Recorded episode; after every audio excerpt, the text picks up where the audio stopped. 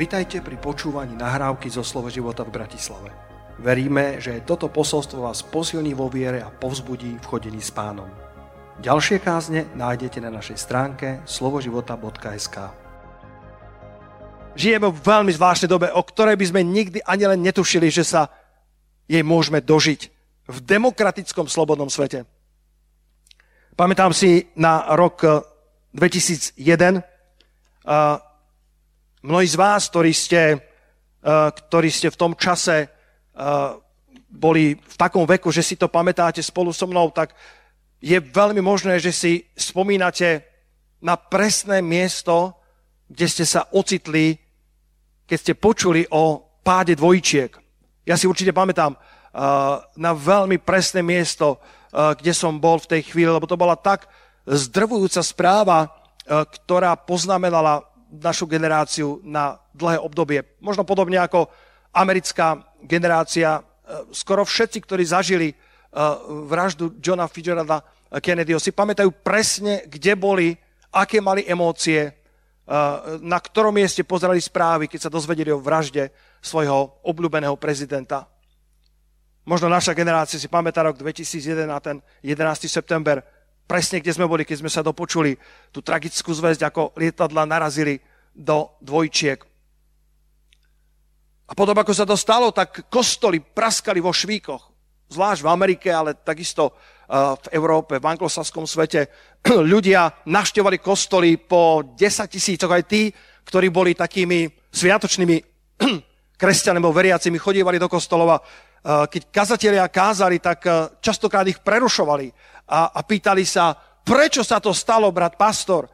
Prečo sa stala táto vec, brat kazateľ? Vysvetli nám, kvôli čomu sa stala takáto tragédia v našom národe. A my sa dnes môžeme pýtať takisto, odkiaľ to je? Prečo sa deje táto pandémia?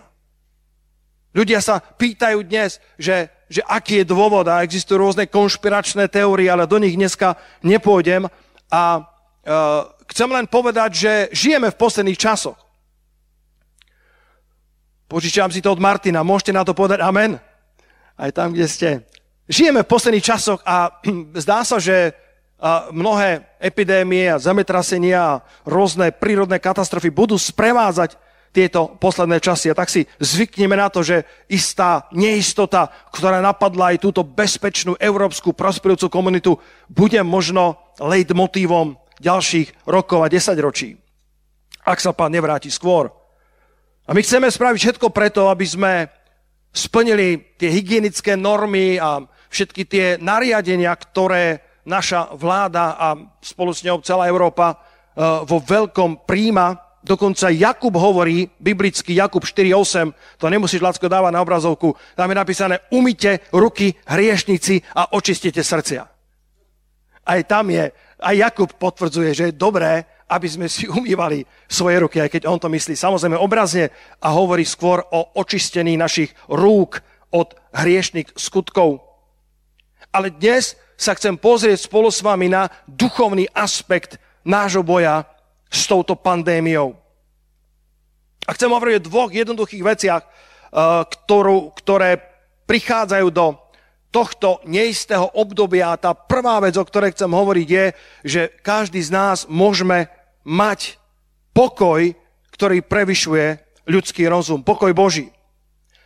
Bratia a sestry, prvom rade vám chcem povedať ako, ako dynamický, zapálený mladý pastor.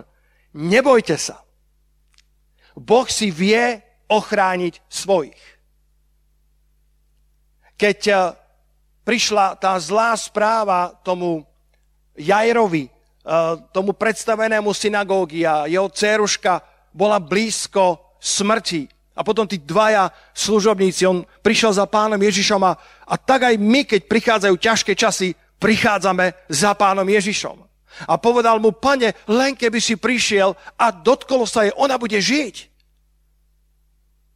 A my sme tak isto nastavení ako tento predstavený synagógy. Pane, ak, ak je ťažko, stačí jeden dotyk od teba a ožijeme.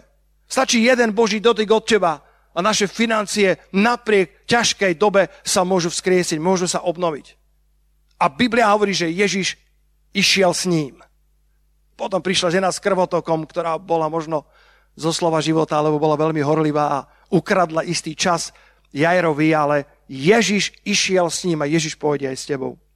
A potom, keď tí dvaja sluhovia prišli a povedali, na čo ešte unúvaš učiteľa, céruška neskonáva, tvoja dcera už zomrela. A čo povedal pán Ježiš? Biblia hovorí, že Ježiš hneď odpovedal. Všimni si to hneď. Prv, než by sa koreň strachu, prv, než by sa zapustil do jeho mysle, prv, než by tie slova ochromili jeho srdce, jeho rozmýšľanie, Ježiš hneď povedal. Ježiš hneď reagoval na tú zlú zväzť. Dnes pozeráme správy, pozeráme, chodia, chodia nám na mobile uh, notifikácie, uh, hádam zo všetkých denníkov a je to jedna zlá správa za druhou. A my to nechceme bagatelizovať, my nesmierne súcitíme s ľuďmi, ktorí trpia uh, a modlívame sa za Taliansko, za, za ostatné krajiny, ktoré sú najviac zachvátené touto pandémiou. Ale nesmieš si dovoliť len to, aby si dostával notifikácie do svojho mobilu so zlými správami, ale dostávaj aj dobré notifikácie do svojho srdca z Božieho slova. Ježiš hneď povedal, neboj sa, len ver. Ja mám rád Amplified preklad, rozšírený, ktorý to hovorí, nebuď ochromený strachom. Lebo to je presne, čo zlá správa s nami robí, že nám berie silu, berie nám odvahu, berie nám zdravé rozmýšľanie. Strach nás naozaj dokáže ochromiť. Tak pán Ježiš povedal hneď tomu Jairovi, dokiaľ sa tá, ten strach nezakorení dostatočne hlboko na to, aby sa s ním dalo ťažko pracovať, povedal, neboj sa, nebuď ochromený strachom, len pokračuj vo verení. Len pokračuj v dôvere v pána a tvoja dceruška bude žiť. Tvoja dceruška vstane. A tak aj my máme túto dôveru v pána aj v týchto ťažkých časoch. Keď to bol v roku 2003 David Wilkerson, to bolo len dva roky po tých dvojčkách, ktoré padli a ten slávny vynikajúci kazateľ, pastor Times Square Church z New Yorku, ktorý má mimochodom slovenské korene. Myslím, že jeho stará mama pochádzala z východného Slovenska. A, ja som ako mladý človek, vidíte, stále som, ale vtedy som bol veľmi mladý človek, tak som dostal to privilegium, aby som ho prekladal tu na Slovensku. A, a, a jednoducho som zažil a, niekoľko fantastických zhromaždení a niekoľko osobných hodín a rozhovorov s jedným z generálov, s, jedných, s jedným z božích mužov a, našej generácie, ktorí ovplyvnili celú církev. On keď rozprával o tých dvojčkách, tak jeho zbor mal asi 8 tisíc členov a povedal mi, povedal mi, pastor Peter, musím ti povedať, keď padli, e, ke, keď, keď um, sa dá, stala tá tragédia, v, z môjho zboru, z mojej cirkvy v dvojčkách pracovalo 30 ľudí. Urobil si potom takú štatistiku. A povedal, keď padli dvojičky, aj jeden z tých 30 nezahynul. A povedal, neveril by si, čo všetko pán robil. Niektorým ráno nezazvonil budík. A, a pretože im nezazvonil, tak meškali do práce a ako sa hnali, tak videli, že dvojčky sa rúcajú a Boh ich takto zachránil. Niektorí zmeškali spoje, niektorí mali dovolenky, niektorí mali služobné cesty. Ani jeden z nich nezahynul. V prvom rade, nebojte sa. Keď sa Izrael dostal do otroctva, a Egypt pre ich bezbožnosť postihlo 10 rán. Možno ktorá postihla tento svet, lebo tento svet žije vo svojej hriešnej ubezpečenosti. Ale ani jedna z tých desiatich rán sa nedotkla ľudu Izraela. My čítame, že izraelský národ prebýval uprostred Egypta. Počúvaj dobre, v zemi Gózena. V zemi Góšena. A zem Gózen alebo Goshen sa dá preložiť, existuje množstvo uh, rôznych výkladov, ale jeden z možných je, že Goshen je miesto hojnosti a pokoja. A tak vám chcem povedať, že Boh má pre každého z nás miesto hojnosti a pokoja aj uprostred rán, ktoré doliehajú na Egypt tohto sveta. A v posledných časoch budú na svet takéto rany doliehať viac a viac. V 1. Mojžišovej 8, 22 čítame, a toho dňa učiním zvláštnu vec so zemou Gózena, na ktorej stojí môj ľud. To bola zem, to bolo, to bolo ako keby okrsok, alebo e, istá centrálna časť e, pri rieke Níl, kde bol, kde bol umiestnený Izrael. A on hovorí, učiním zvláštnu vec so zemou Gózen, na ktorej prebýva alebo stojí môj ľud, že tam nebude z mesica hmyzu, aby si zvedel, že ja, hospodin, som prostred zeme. Iný preklad hovorí, spravím výnimku s krajinou Goshen, tam, kde býva môj ľud. Ani jedna z tých rán sa nedotkla ľudu Izraela, ktorý bol uprostred tej toho miesta hojnosti, šalomu, pokoja uprostred Egypta, na ktorý doliehalo 10 rán egyptských. Pri krupobytí 1. Mojžišova 9.26, ďalšia z rán, ktorá dolahla pre bezbožnosť Egypta, ktorí uctievali démonov, ktorí dávali svoje deti prvorodených ako obeď démonom. A tak prišla, prišiel, prišiel akýsi trest, akási no, odplata, lebo ak seješ do tela, budeš žať z tela porušenie.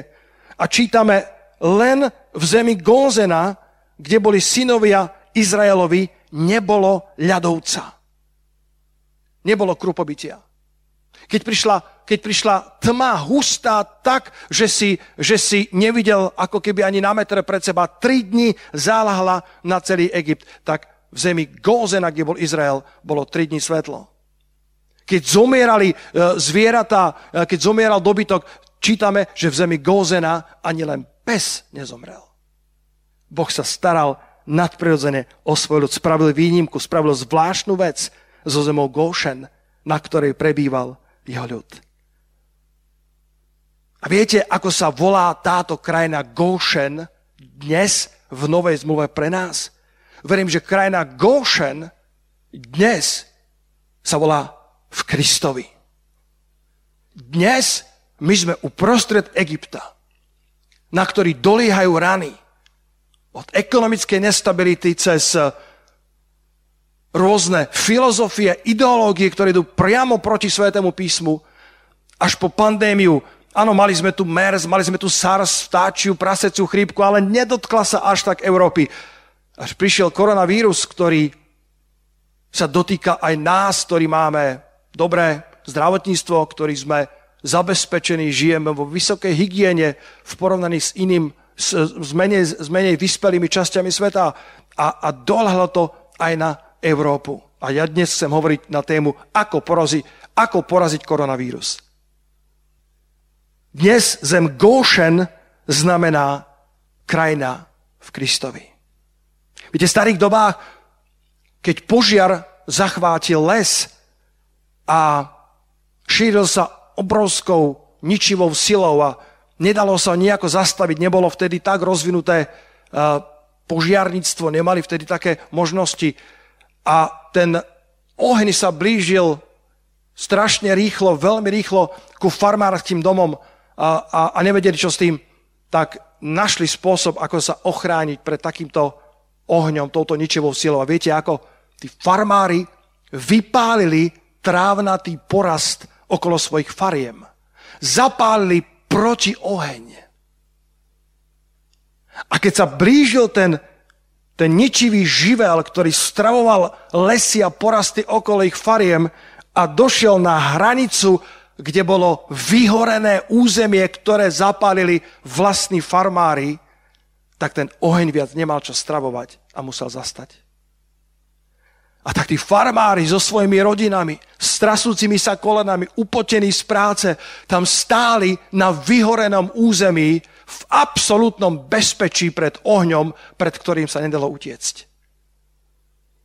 Náš Boh, priatelia, na Golgote pred dvoma tisíc rokmi zapálil proti oheň.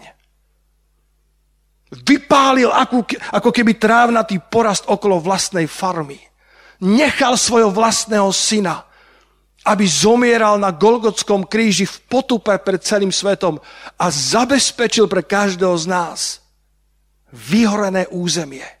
A ak sa postavíš do toho vyhoreného územia, ak sa postavíš do Krista, do zeme Goshen, do miesta hojnosti, požehnania a Božieho šalomu. Aj keď budú prichádzať rany Egypta na tento svet, ku tebe sa to ani len nepriblíži. Keby padlo tisíc po tvojej ľavici, desať tisíc po pravici, k tebe sa to ani len. Pošiapeš lvíča i hada a nič ti neuškodí, lebo sa láskou vynieš k spasiteľovi.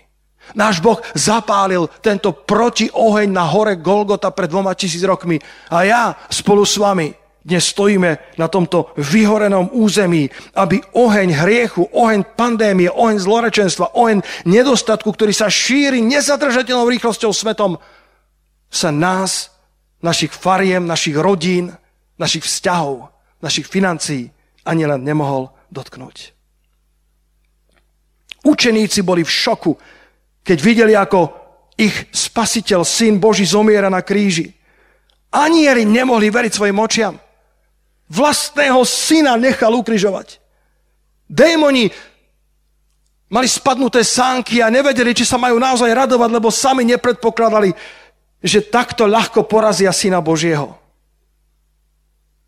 Ale nikto vtedy nerozumel tomu, že Boh musel zapáliť proti oheň, aby pre každého z nás pripravil vyhorené územie, Goshen, územie v Kristovi, na ktoré už oheň prekliatia nedokáže dočiahnuť. To najbezpečnejšie miesto, ktoré v živote môžeš zaujať, je v Kristu Ježišovi. Zostávať v ňom, zostávať v jeho vôli, zostávať v jeho, v jeho pravdách, v bázni pred hospodinom po všetky dni tvojho života ako kazateľ Šalamún, ktorý napísal tú knihu jeden z najmúdrejších ľudí celého sveta. A vyskúšal všetko. Vyskúšal bohatstvo, vyskúšal ženy, vyskúšal alkohol, vyskúšal všetky potešenia sveta, všetko, čo pod slnkom mu mohlo byť ponúknuté. A na konci života, na konci kazateľa, ako keby, ako keby to podčiarkol a povedal, nič z toho nenaplnilo prázdno v mojom vnútri a povedal, suma všetkého je, boj sa Boha a dodržiavaj jeho prikázania. A to vás pozbudzujem v týchto časoch, aby ste sa držali pána a ostávali v tom vyhorenom území Golgoty, v tom bezpečnom mieste, mieste Gošena, na ktoré rany Egypta nemajú vplyv. Lebo Božia ochrana bude s vami. Apoštol Peter by dobre rozumel, o čom hovorím. Skutky 12. kapitola. Kážem celým srdcom, až mi až mi odchádza hlas, ale dokážem, nebojte sa všetko, čo Boh položil na moje srdce. Verím, že je to prorocké slovo pre nás i pre Božiu církev. Skutky 12. kapitola Herodes najprv zabil Jakoba, brata Jánovho, a keď videl, že sa to ľudu páči, zajal aj Petra. Popularita nadovšetko aj v tých politických dobách. A skutky 12, verš 6 hovorí, v tú noc keď sa Herodes chystal predviesť, Peter spal medzi dvoma vojakmi, zviazaný dvoma reťazami a aj pred dvermi boli strážnici, ktorí strážili väzenie. Myslím, že verš predtým hovorí, že ho oddal štyrom štvorkám vojakov, to je 16. 16 vojaci strážili jedného rybára ktorý slúžil najväčšiemu kráľovi všetkých kráľov, ktorý bol jednoduchým človekom, ktorý nemal výhody vzdelania ani školského systému. Skutky 4. kapitola hovorí, ale Boh bol s ním. A Boh si používal tohto jednoduchého Petra, aby konal mocné, nesmierne divy. Pripravte sa, bratia a sestry, ešte Boh nám otvorí dvere, aby sme ako Peter vyšli zo svojich väzení a mohli, mohli kázať Ježiša Nazareckého mocným spôsobom. Buďte ako ten Dial Moody, jeden z najväčších evangelistov, myslím, že 19. storočia, ktorý bol bezvýznamným učňom obuvníckým a raz sedel na jednej bohoslužbe niekde v úzadí A kazateľ kázal a povedal, svet ešte nevidel, čo Boh môže urobiť cez jedného človeka, ktorý sa mu celé odovzdá. A Dian si povedal, ja chcem byť ten človek. Celé sa Bohu odovzdala. Boh cez neho obrátil Anglicko aj Ameriku. Hore nohami, alebo naopak, konečne na nohy. A Boh si tu používa jednoduchého rybára Petra, ktorý bol bezvýznamný ľudskou prizmou alebo ľudskou perspektívou, ale z hľadiska duchovného to bol gigant.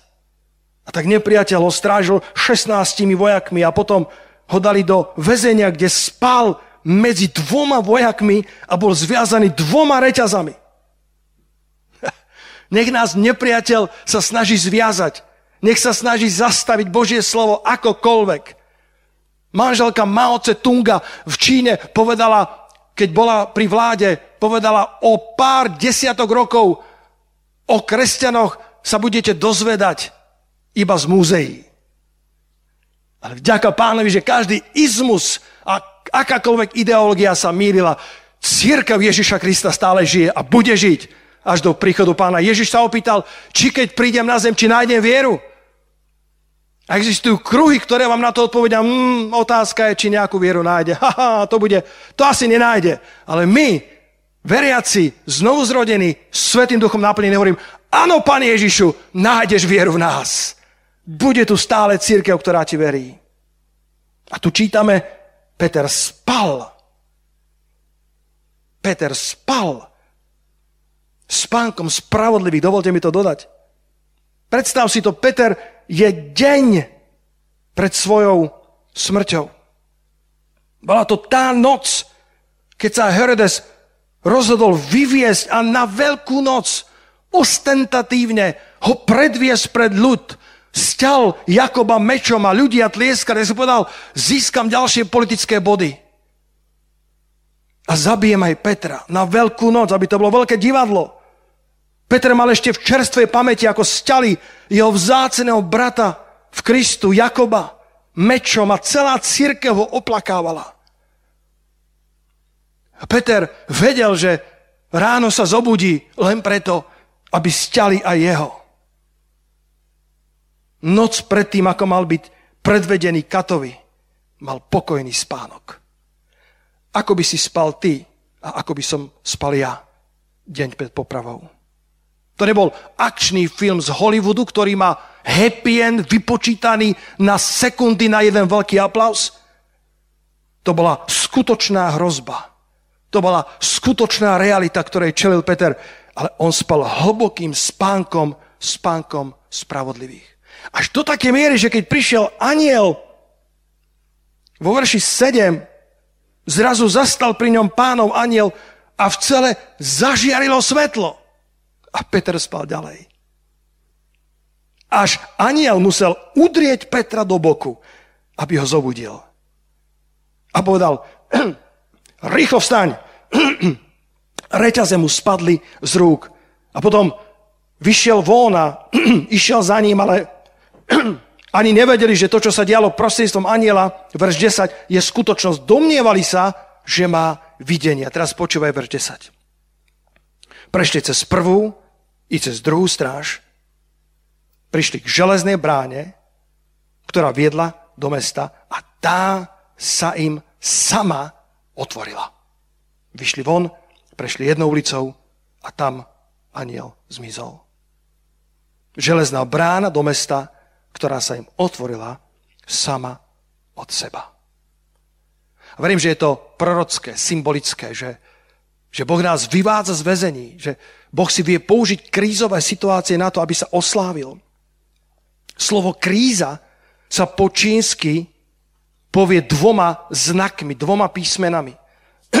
to jedno, ten jeden znak znamená nebezpečenstvo. A ten druhý znak znamená príležitosť. Sú ľudia, ktorí vidia v každej príležitosti problém. A sú ľudia, ktorí vidia v každom probléme príležitosť. Aký sme my dnes? Táto kríza, ktorá postiela svet, je nebezpečenstvom a hrozbou, ale môže byť pre nás aj príležitosťou. aby sme uprostred týchto neistých časov sami svietili pre Krista a boli štedrí k druhým, boli nápomocní slabým a boli pripravení vydať počet komukoľvek, kto by sa nás opýtal na cestu viery. Keď som spomínal to Davida Wilkersona, tak 30 eh, dní pred pádom dvojčiek bola na poradenstvo za ním jedna žena z jeho zboru, ktorú mesiac pred pádom dvojčiek nikto netušil, že sa taká tragédia môže stať. Mesiac pred ním, eh, pred tým pádom bola za svojím pastorom a povedal, pastor, mňa vyhodili z práce. Kde sú tvoje kázania o tom, že Boh sa nás stará? A David Wilkerson povedal, drahá sestra, neviem, ako ti, mám, ako ti mám na to odpovedať. Neviem úplne všetky detaily, ale dôverujú pánovi. Mesiac pred pádom dvojčiek ju vyhodili z práce, z dvojčiek. Keď padli dvojčky, David Wilkerson povedal, že na ďalšiu nedelu nikto nechválil pána tak radosne a tak, tak tak triumfálne ako tá žena, ktorú mohol vidieť v celom zástupe, lebo si uvedomila, že aj keď nerozumela, čo sa stalo, Boh sa dobre o svoju dceru postaral. Chránil ju ako zrenicu vo svojom oku. Ako sa hovorí o tom stroskotancovi, ak ste počuli, bol stroskotal na lodi a dva roky už bol na tom ostrove a preplakal mnoho nocí a postupne sa naučil žiť postavil si e, chatrč a e, naučil sa prežívať tam, kde bol, ale, ale bolo to veľmi ťažký osud, ktorý ho postretol a volával k Bohu. Bože, kde si? A jedného dňa už mal svoju chatrč postavenú, už mal akýsi komfort a išiel na lov, aby niečo e, si zobral na jedlo a zrazu obrovská búrka, blesky preťali ten ostrov a, a zrazu v diálke uvidel obrovský plameň ohňa. A takto odhadoval a uvedomil si, to je veľmi blízko mojej ťažko postavenej chatrče. A tak v tom daždi a v tom lejaku a v tých búrkach, bleskoch bežal, ako sa len dalo. A čím sa približoval viac k tej svojej chatrči, tým viac si uvedomal, to nebude blízko mojej chatrče, to bude buď veľmi blízko, alebo to je moja chatrč, to je môj nový príbytok. A keď upachtený dobehol priamo tam, tak sa nedalo zachrániť už ani jedno brvno. Bola spálená na popol. A tak si sadol na kameňa, horko plakal, hovorí, Bože, kde bola tvoja ochrana? A uprostred toho počul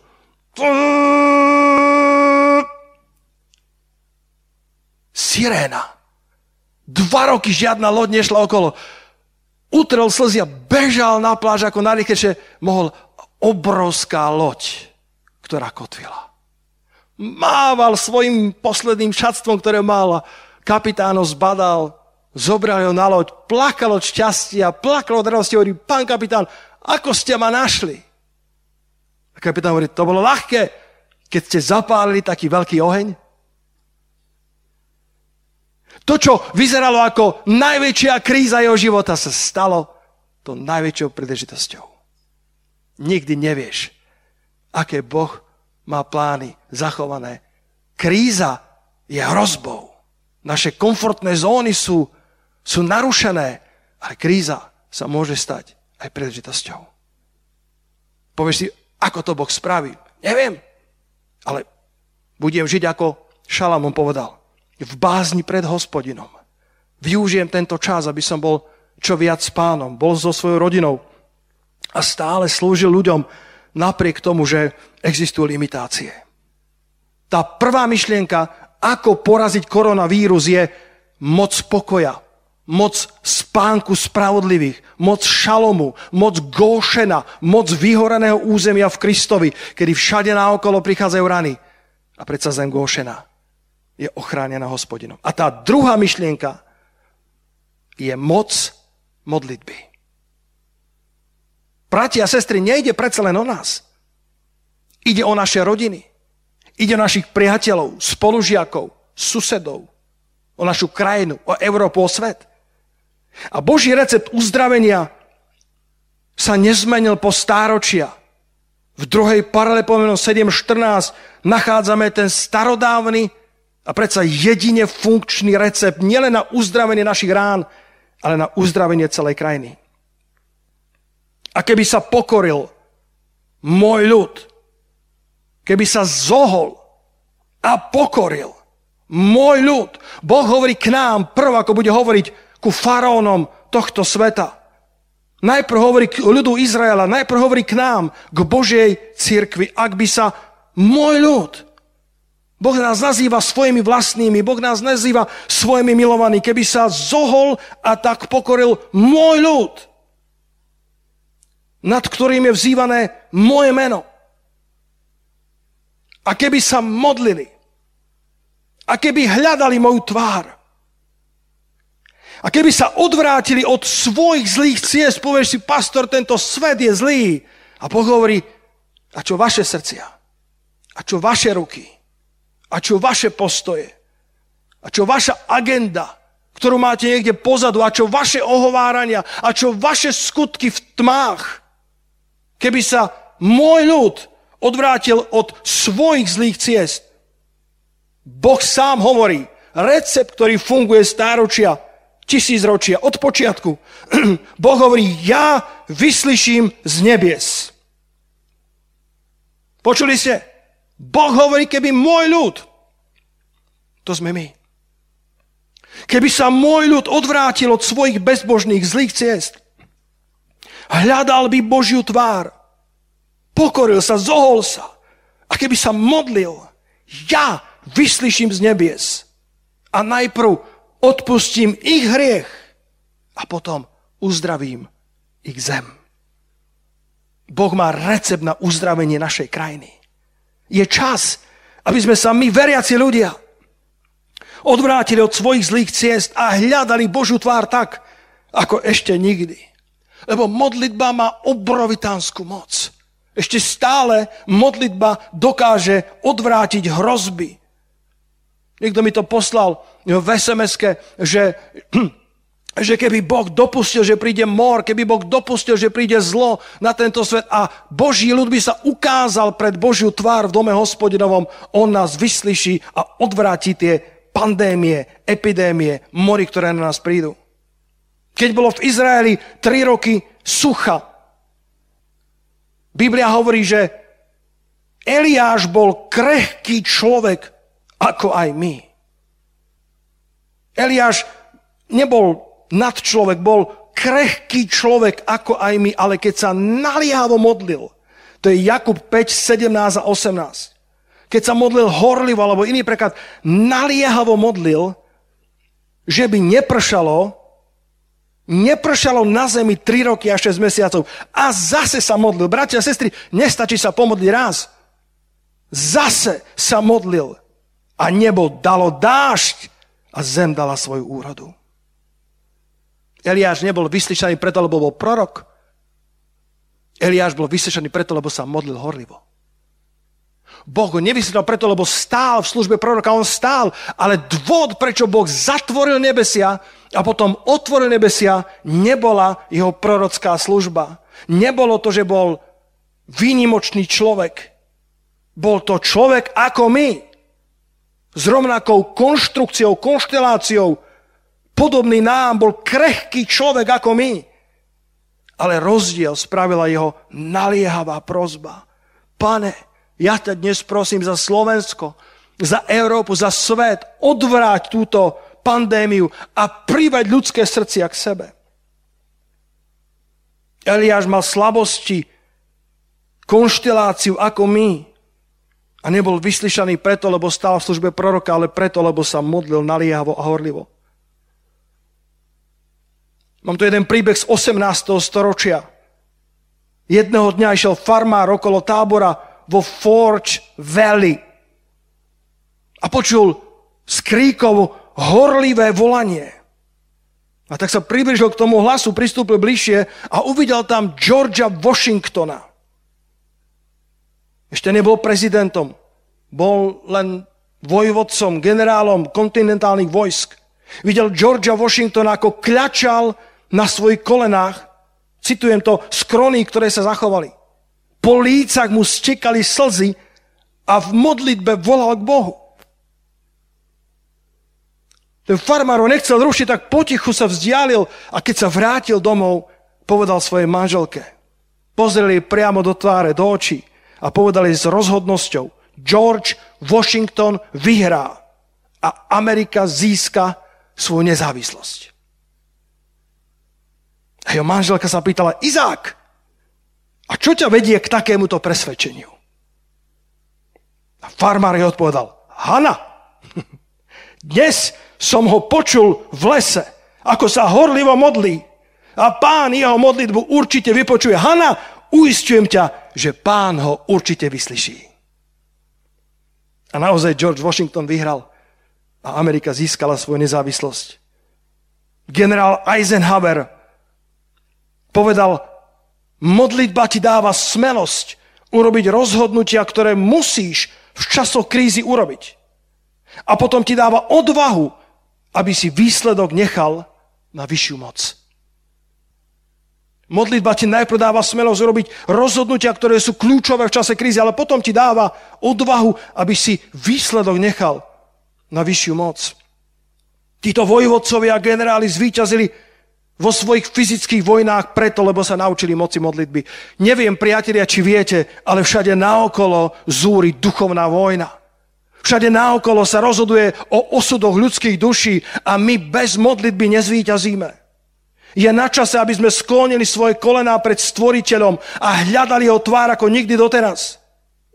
Je na čase, aby sme ho žiadali, aby vykonal to, čo presahuje naše možnosti. Aby nám otvoril veľké dvere pre evanílium do celého národa tak, ako sa pred Petrom otvorili veľké železné dvere do mesta sami od seba. Ako zostával v pokoji, ako zostával v spánku spravodlivého, tak ako náš pán počas búrky spál na poduške, na vankúši. Neplňte sa iba správami zo sveta. Dávajte si pozor na to, aby ste dostávali pravidelné notifikácie z tejto knihy všetkých kníh, z tejto nadčasovej zbernici Božej múdrosti. Plňte sa Božím slovom. Pripomínajte si zaslúbenia Božie. A Boh nám môže otvoriť veľké dvere do médií, do väzníc, do škôl, kedy ľudia hľadajú odpovede. Boh môže použiť náš hlas, aby sme prehovárali k ľuďom, k rodinám, k mestám, k národom. A sú veci, na ktoré sú naše ruky príliš malé. Týmto budem, budem končiť. Sú veci, ktoré nezvládneme, vo svojej vlastnej sile, lebo naše ramená nie sú dostatočné. Ale vďaka pánovi ruka hospodinova je dostatočná. Izajáš 59, verš 1. Pozri, hospodinova ruka nie je taká krátka, aby nemohla zachraňovať. Hospodina ruka nie je prikrátka na to, aby zachránila. Jeho ucho nie je také nedoslýchavé, že by nepočulo. Naše ramená sú na koronavírus. Len, len, len tak, tak dokážeme obmedziť jeho vplyv a to aj robíme a snažíme sa dodržiavať všetky nariadenia, ktoré pomôžu, ale na to, aby sme sa dostali z tejto pandémie, aby viac neuchromovala ekonomiku, školstvo, kultúrne podujatia, cirkevný život, budeme potrebovať ruku pánovu, lebo Žalm 89, verš 14 z Botekovo prekladu hovorí, silné je tvoje rameno. A na to musíte povedať amen. Silné je tvoje rameno. Pevná je tvoja ruka. A mocná je tvoja pravica. Boh vyviedol svoj izraelský ľud z otroctva silnou a pevnou rukou. 2. Mojžišova 32.11, Žalm 136, verš 12. Jeho ruka je mocná, jeho rameno je silné. Jeho pravica je pevná. Či zavoláme, bratia a sestry, na hospodina v týchto ťažkých časoch, či použijeme recept Boží na uzdravenie krajiny z druhej Paralepenom 7.14. Či sa odvrátime od svojich bezbožných ciest, či využijeme tento minimálny týždeň, ktorý je pred nami, aby sme sa približili k pánovi viac ako kedykoľvek. Pozrite na našu na, našu, na náš modlitebný reťazec, zapíšte sa tam, netrávte čas iba pred televíznou obrazovkou, využite čas približiť sa k pánovi a volať, volať k hospodinovi, aby on vystrel svoje mocné rameno, svoju pevnú ruku a on zachraňoval, lebo jeho ruka nie je prikrátka na to, aby zachránila. Budem čítať jedno proroctvo. Na záver, a ešte predtým bol jeden chudobný chlapec, ktorý vošiel do obchodu so sladkosťami, bol v oblečení, ktoré jasne signalizovalo, že pochádza z veľmi chudobných pomerov a pozeral s úľubou na všetky tie sladkosti. Ale nemohol si dovoliť ani len, ani len malý cukrík. A bola tam jedna obrovská nádoba plná sladkostí. A ten majiteľ, keď ho uvidel, tak mu prišlo ľúto tohto mladého chlapca a tak prišiel k nemu a povedal, chlapče, nech sa ti páči. Otvoril tú obrovskú nádobu a povedal, siahni a koľko vezmeš je tvoje.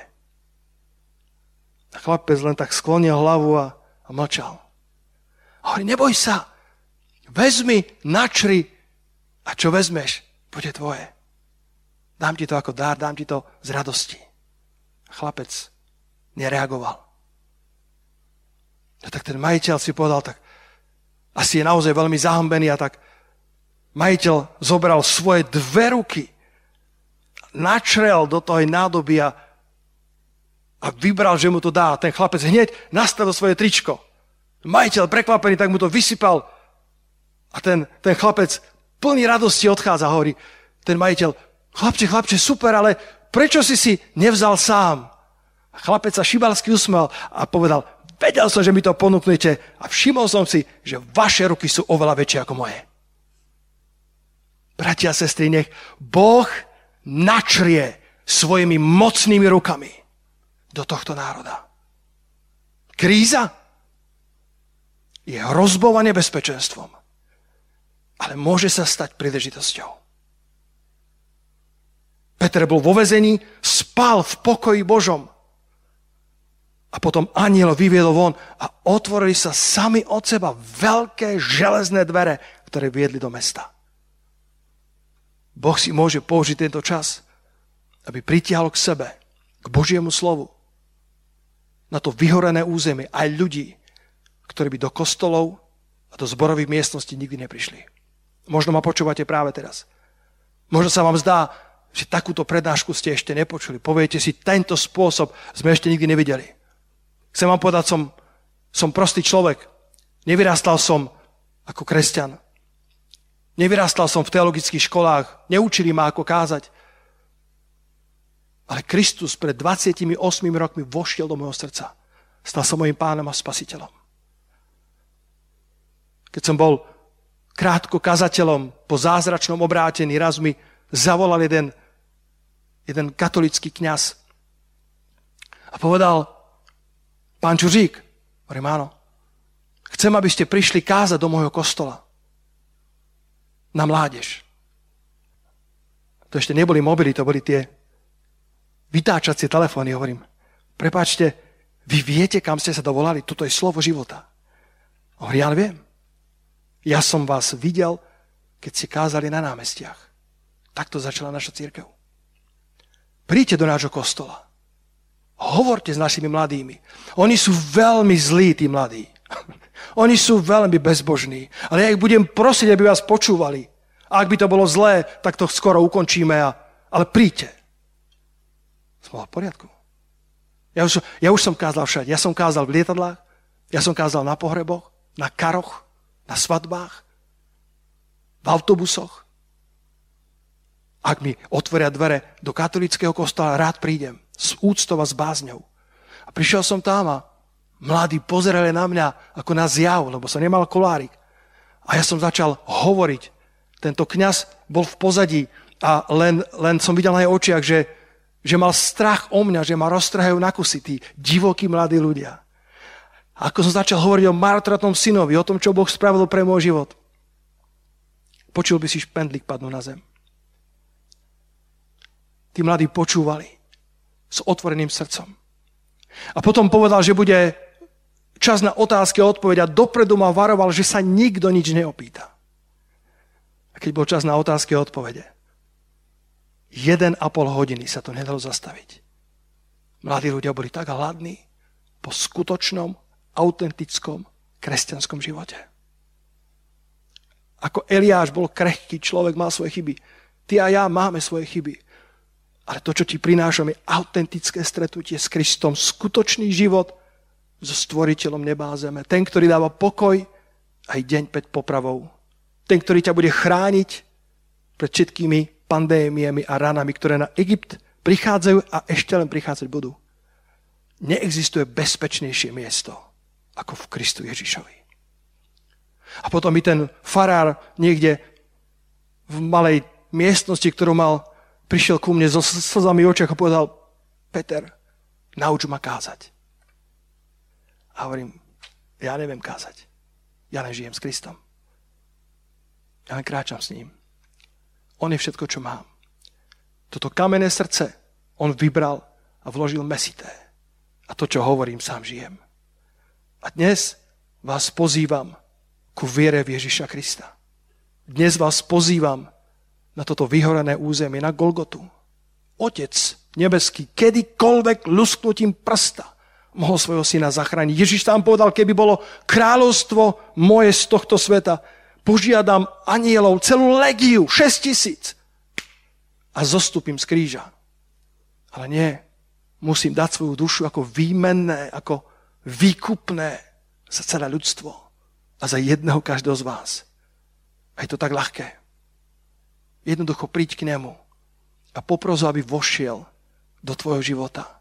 Popros ho, aby ťa premiestnil z kráľovstva tmy do kráľovstva Syna Božej lásky. Aby ťa premiestnil z nebezpečného egyptského prostredia, atmosféria, ovzdušia do bezpečia Gošena, miesta hojnosti a požehnania v Kristu Ježišovi.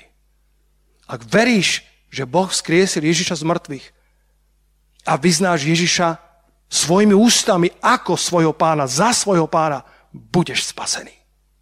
Biblia to učí a hovorí istota spasenia. Modli sa spolu so mnou. Povedz, Pane Ježišu Kriste. Povedz to nahlas. Pane Ježišu Kriste, verím, že si za mňa zomrel. Verím, že na tretí deň si vstal z mŕtvych. Vojdi do môjho srdca Stane sa môjim pánom a spasiteľom. Chráň moju rodinu, chráň moje deti a požehnaj všetko, čo mám. Všetko, čo si mi požehnal. A veď ma po ceste spravodlivosti pre Tvoje meno. Veď ma ku tým tichým vodám, ako zeleným pažitiam. A daj mi zakúsiť, že hospodin je môj pastier. Amen. Pre vás, ktorí ste veriaci, pre vás, ktorí ste teraz svoje srdce otvorili pre pána, počúvajte prorocké slovo, ktoré priniesol Štefan Dries 6.12.2019. Neviem presne, kedy začala táto pandémia v tej provincii Wuhan, Wuhan v Číne. Pokiaľ si dobre spomínam, tak to bolo až koncom decembra. Možno to bolo koncom novembra. Ale to bolo 6. decembra 2019. Citujem. A pán hovorí, počas tohto času zaistím, že dokonca epidémie, ktoré prídu, nezasiahnu váš dom, ak je meno Ježiš nad vašim domom. Ak je Ježiš pánom vášho domu. Počúvajte toto presné prorocké slovo, až ťa premkne bázeň, keď to čítaš. Prepukne vírus, ktorý bude silnejší než boli tie predchádzajúce. Verím, že na východnú Európu sa pokúsi udrieť zvlášť tvrdým spôsobom. Ale ak sa veriaci vo východnej Európe budú modliť, vírus nespôsobí takú škodu, akú diabol plánoval. Pretože v krajinách východnej Európy, ktoré sa priznajú ku Kristovi, budú mať svoje hranice ochránené. Aniel smrti nebude môcť zasiahnuť domy veriacich, ak je krv Ježiša Krista na zárubniach, na verajách ich dverí. Ale tí, ktorí iba niesli meno Krista, ale nezomreli sami sebe, aby žili pre Neho, budú vystrašení, budú vydesení. A v tom všetkom Boh Otec hovorí. Moje oko bude hľadať strážcov na hradbách. Takých, ktorí budú ku mne volať dňom i nocou. Budem počuť ich hlas. A prikázal som svojim anielom, aby stáli spolu s nimi na ich pozíciách. Neviem ako západná Európa. To je ich zodpovednosť. A čiastočne je naša. Sme súčasťou Európy. Ale my tu vo východnej Európe, v Česku, na Slovensku, postavme sa na múry, na hradby našich domovov, našich hraníc, našich podnikaní. Aj vy, ktorí ste tu, prosím, postavme sa. Aj vy, ktorí ste doma, prosím, postavme sa v úcte pred pánom. Ak sa veriaci vo východnej Európe budú modliť, vírus nespôsobí takú škodu, ako diabol plánoval. V krajinách východnej Európy, ktoré sa priznajú ku Kristovi, dnes sú kostoly modlitebne zatvorené, ale pravdepodobne online vysielanie ide do 10 tisíc domovov. Ak sa dnes priznáme ku Kristovi, naše hranice budú chránené. Pane, my dnes sa verejne prizdávame ku Kristovi. V týchto neistých časoch my máme svoje nohy pevne zapustené do vyhoreného územia Golgoty. Tam si zapálil protioheň a tomu nikto nerozumel. Učeníci nerozumeli, anieli sa snažili chápať, ale bolo im to skryté samotné kniežatá tohto sveta, démonické mocnosti, generáli podsvetia, nerozumeli, čo sa stalo. Keby boli bývali, vedeli, nikdy by kráľa slávy neukrižovali. Tak je napísané. A ty, otče, si vedel, čo robíš. Ježiš povedal, otče, ak je to možné, od ním odo mňa tento kalich. Kalich Božieho hnevu za celé ľudstvo, kalich všetkých prekliatí a zlorečenstiev a pandémií, ktoré prišli a len majú prísť. Pane, kto by to dokázal vypiť? Vo svojej krehkosti, keďže bol človekom a zároveň Bohom. Biblia hovorí, že jeho duša bola smutná až na smrť. Vedel, čo je to súženie, vedel, čo je to bolesť. Bol skúšaný vo všetkom podobne nám a nikdy nezrešil. Otče, odnes odo mňa tento kalich. Ale však nie je moja vôľa, ale tvoja nech sa stane. A Ježiš vypil kalich horkosti Božej za nás, za všetkých. Napil sa z toho zlorečenstva. Napil sa z tej pandémie. Napil sa z AIDS. Napil sa z rakoviny. Napil sa z pandémií, ktoré ešte len prídu. A vypil ten kalich do dna démonický svet mal párty, mal oslavu. Svety boli, boli v šoku, zatvorení v strachu pred Židmi, lebo im zabili ich vojvodcu. Čo bude s nami, keď zabijú veliteľa, keď zabijú toho, ktorý viedol povstanie, zabijú všetkých následovníkov. A netušili, že toto všetko je Boží plán proti ohňa, vyhoreného územia. A na tretí deň pán vstal z mŕtvych a prešiel cez tie dvere pretože žiadne zamknuté dvere môjho pána nezastavia. Žiadne zamknuté dvere. Možno práve preto prišla aj táto pandémia, aby som k tebe mohol prehovárať cez otvorené dvere tvojej počítačovej obrazovky. Možno by si nikdy neotvoril dvere kazateľovi, ale možno teraz počúvaš toto posolstvo. Vieš prečo? Lebo Boh tak veľmi miloval svet. Boh tak veľmi miloval teba. Že bol ochotný nechať svojho syna trpieť otec, ktorý ho mohol zachrániť. Keby nemohol, je to bolesť. Keď otec vidí trpieť svoje deti a nevie pomôcť, je to strašná bolesť. Ale otec vedel pomôcť. Otec ho mohol zachrániť. A dal preč svoje ruky a povedal, synu, musíš trpieť. Lebo tak veľmi miloval svet jedného každého z nás, že svojho jediného syna dal. Aby ktokoľvek, kto v neho uverí, hriešný Peter Čužík. Pred 28 rokmi nikdy som ho nehľadal. Nebol som nábožný človek, ale on hľadal mňa. A povedal, Peter, ja ťa chcem, ja ťa potrebujem, ja ťa volám k sebe. Ani neviem ako. Z Božej milosti sa mi otvorili dvere viery. On vošiel. A 28 rokov žijem na území Gošena. A som mu vďačný za to. A tak pozývam aj teba